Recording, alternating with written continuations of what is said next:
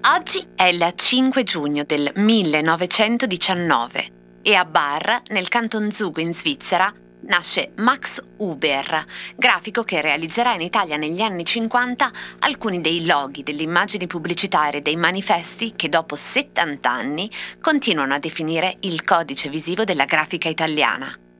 Max Huber morirà a Mendrisio, in Svizzera, nel 1992. Questa puntata di Cosa c'entra è dedicata a lui, ma è anche un ripasso delle cose dette fin qui.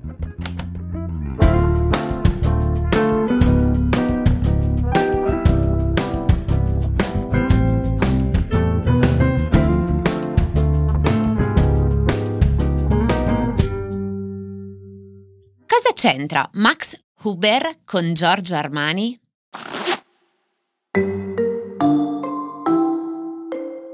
È difficilissimo scegliere di che cosa parlare a proposito di Max Huber tra le cose stupende che ha fatto. Per fortuna, di qualcosa ho già detto, anzi, vi chiedo scusa in anticipo se in questa puntata mi autociterò moltissimo. Max Huber c'è nella puntata dedicata a Borsalino, di cui disegnò alcune bellissime immagini pubblicitarie, moderne ancora a distanza di 70 anni c'è in qualche modo in quella del 25 aprile su Albelica Steiner, grafici partigiani di cui era intimo amico. Ho già detto, quando il 15 febbraio Cosa c'entra è stata ospite di Tienimi Bordone, del logo di S lunga di Max Huber, quello con la S di supermarket allungata, disegnato nel 1957 e dal quale in seguito nacque l'italianizzazione appunto S lunga. Altro dirò quando prima o poi toccherà parlare dell'ufficio stile RAI, per la quale Max Huber realizzò numerosi allestimenti insieme ai fratelli Castiglioni, o quando arriverà una puntata, spero, sulla grafica editoriale. E allora andrà citato il suo lavoro con l'impostazione della collana universale in Audi nel lontano 1943. Ma la cosa più importante da dire, forse, in un momento storico in cui non c'è nessuna attenzione nessuna cura, nessuna premura per la rappresentazione grafica a livello istituzionale, mentre con l'accesso sempre maggiore ai mezzi di produzione si sente grafico qualsiasi cugino, per usare un'immagine che è la risposta più quotata nei commenti sotto i nuovi loghi dei partiti, è che so che sembra incredibile dirlo oggi, ma c'è stato un momento in cui la grafica è nata come mestiere, come professione, lavoro, avete presente? E tra gli altri questo lo si deve proprio a Max Huber. Fino a un certo punto nella storia, infatti, le pubblicità, i logotipi, i manifesti, gli allestimenti erano lavori per artisti o illustratori. E gli artisti spesso consideravano la grafica un'arte minore, di serie B. Alcuni neanche firmavano quando disegnavano un logo o una pubblicità. L'idea che la grafica abbia un valore politico, funzionale, a cui sottrarre il proprio segno per facilitare la vita a quello che non è più il pubblico, l'osservatore, ma si è trasformato nell'utente, nel destinatario di un prodotto di comunicazione, arriva solo nel dopoguerra. Milano, in quel secondo concitato dopoguerra, è infatti un tessuto di relazioni dove la grande industria, anche statale, comunica la propria visione del mondo senza limitarsi alle ragioni della promozione commerciale delle merci, cioè dove la cultura viene intesa per scoprire vie nuove e la grafica diventa il mezzo per farlo. Max Huber ha effettivamente anche lui una formazione artistica, ma ce l'ha nell'arte concreta di Max Bill e con la nuova tipografia, Fa parte del gruppo Allianz, l'associazione degli artisti moderni svizzeri, che fanno capo alla corrente concretista. E il dogma, per loro, è il rifiuto del concetto di ornamento nella comunicazione. La tendenza a trasformare ogni prodotto grafico in un momento essenziale e dinamico. Diceva Max Huber, ci sono cose assolutamente sbagliate secondo il gusto pittorico, ma giuste secondo il metodo progettuale. Il mestiere del grafico è quello di saper distinguere le due cose. Ecco, ero partita bene, ma poi a parlare di grafica istituzionale contemporanea mi sono incasinata. Comunque, la cosa più importante da dire, volevo dire, è che la maggior parte dei progetti di comunicazione visiva fatti da Max Uber 70 anni fa sono tutt'oggi utilizzati da quelle aziende, società e catene di distribuzione da cui sono state volute e ancora appartengono al panorama visivo collettivo.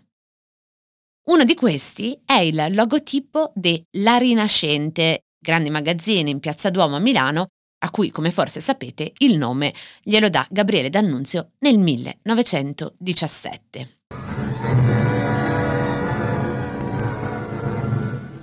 È crollato su un fronte di 30 metri il nuovo palazzo destinato a uffici e magazzini della Rinascente. Sono appena passate le 17. Una squadra di operai era ancora al lavoro per le rifiniture. Quanti ne ritroveremo vivi? Ma quando il grande magazzino più famoso d'Italia rinasce nel secondo dopoguerra, dopo che nel 1947 c'era stato il terribile cedimento della struttura nel centro di Milano, sono proprio i grafici, gli architetti e gli illustratori a trasformarlo in un laboratorio permanente di ricerca, come si dice oggi. Ricerca e innovazione nel campo delle arti grafiche, della comunicazione e del design. E in Rinascente, in quegli anni, ci sono tutti i giganti. C'è Gio Ponti, c'è Laura Lam, c'è Albe Steiner, c'è Marco Zanuso, ci sono Franco Albini e Franca Elg, c'è Bruno Munari, c'è Franco Grignani. Nel 1950 Albe Steiner diventa l'art director dell'ufficio pubblicità e insieme a Carlo Pagani, coordinatore interno della comunicazione, viene affidata a Max Uber la progettazione del marchio e dei vari stampati pubblicitari di Rinascente. Il marchio della Rinascente progettato da Max Uber è quello che ancora oggi è lì, quello fatto da una L minuscola in corsivo e una R maiuscola, una L minuscola in bodoni, cioè un vecchio carattere tipografico, e una robusta R composta in futura, che invece è un carattere relativamente moderno perché è del 1927 e senza grazie. Si tratta di un accostamento insolito per l'epoca, quello di mettere due caratteri con due diversi font uno accanto all'altro, che però genera un risultato ideale perché tiene insieme tradizione e modernità. Sembra un collage, ed è l'idea che il carattere tipografico stesso sia un'immagine e vada trattato come un'immagine. Ma è anche un risultato complessissimo da ottenere, nel senso, mi verrebbe da dire, non fatelo a casa, ma soprattutto non fatelo a caso. Parentesi personale. Io uso Instagram da davvero troppo poco tempo, ma ogni volta che mi si offre la possibilità di scegliere il font di testo o addirittura di utilizzarne più di uno nella stessa storia, e c'è un sacco di gente che lo fa, vi vedo, pochissimi con risultati intelligenti, ecco, ogni volta che succede mi viene la gastrite. Non si fa, non si mischiano i font. Forse è per questo che ci ho messo così tanto ad aprirmi un profilo. Ancora peggio al mio stomaco lo produce come risultato l'impiego di lettering diversi in una stessa immagine pubblicitaria. O, e lì siamo proprio nei pressi del travaso di bile, nei loghi dei partiti politici. Insomma, Max Uber è l'unico che poteva farlo, 70 anni fa, ma ancora oggi. Don't try this at home.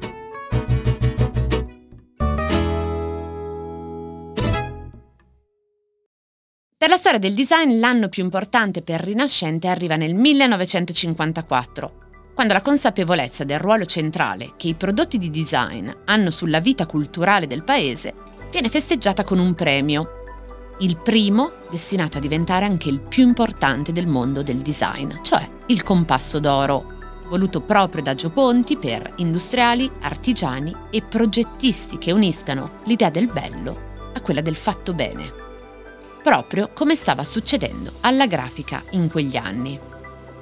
La grafica del compasso e il nome sono di Albe Steiner, mentre l'oggetto, il premio, invece venne progettato da Marco Zanuso, puntata del 15 maggio, e Alberto Rosselli, direttore di Stile Industria. Nel 1954, nell'anno della sua inaugurazione, vinse il compasso d'oro proprio Max Huber, lui lo vince per una grafica stampata su plastica per gli stabilimenti di Ponte Lambro e lo stesso anno lo vincono anche Marcello Nizzoli, due volte, una per una macchina da cucire e l'altra con la famosa lettera 22 per Olivetti, e Bruno Munari per la scimmia Zizi, giocattolo per la linea di Pirelli Gomma.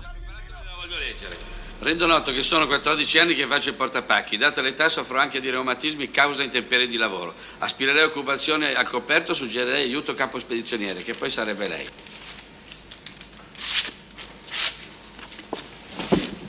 Valsecchi, ecco la neve di Milano che cade sull'unico scansafatica della Madonnina. Vai, parti! Ma Giorgio Armani? In un'intervista, Raymond Lowy, lo trovate citato nella puntata dell'8 maggio sulla Coca-Cola, dichiara che l'esperienza più importante per il suo lavoro è stata quella di vetrinista per i grandi magazzini newyorkesi Macy's, da giovane. A Milano, intanto, come giovanissimo e squattrinato vetrinista alla Rinascente, in quegli anni grandiosi di cui vi ho parlato, indovinate un po' chi lavora? Un certo Giorgio Armani. Ed ecco cosa c'entra Max Uber con Giorgio Armani. C'entra la storia della Rinascente. Io scendo e lei? Io invece salgo. Allora salgo anch'io. Non doveva scendere. Adesso salgo, poi vedremo.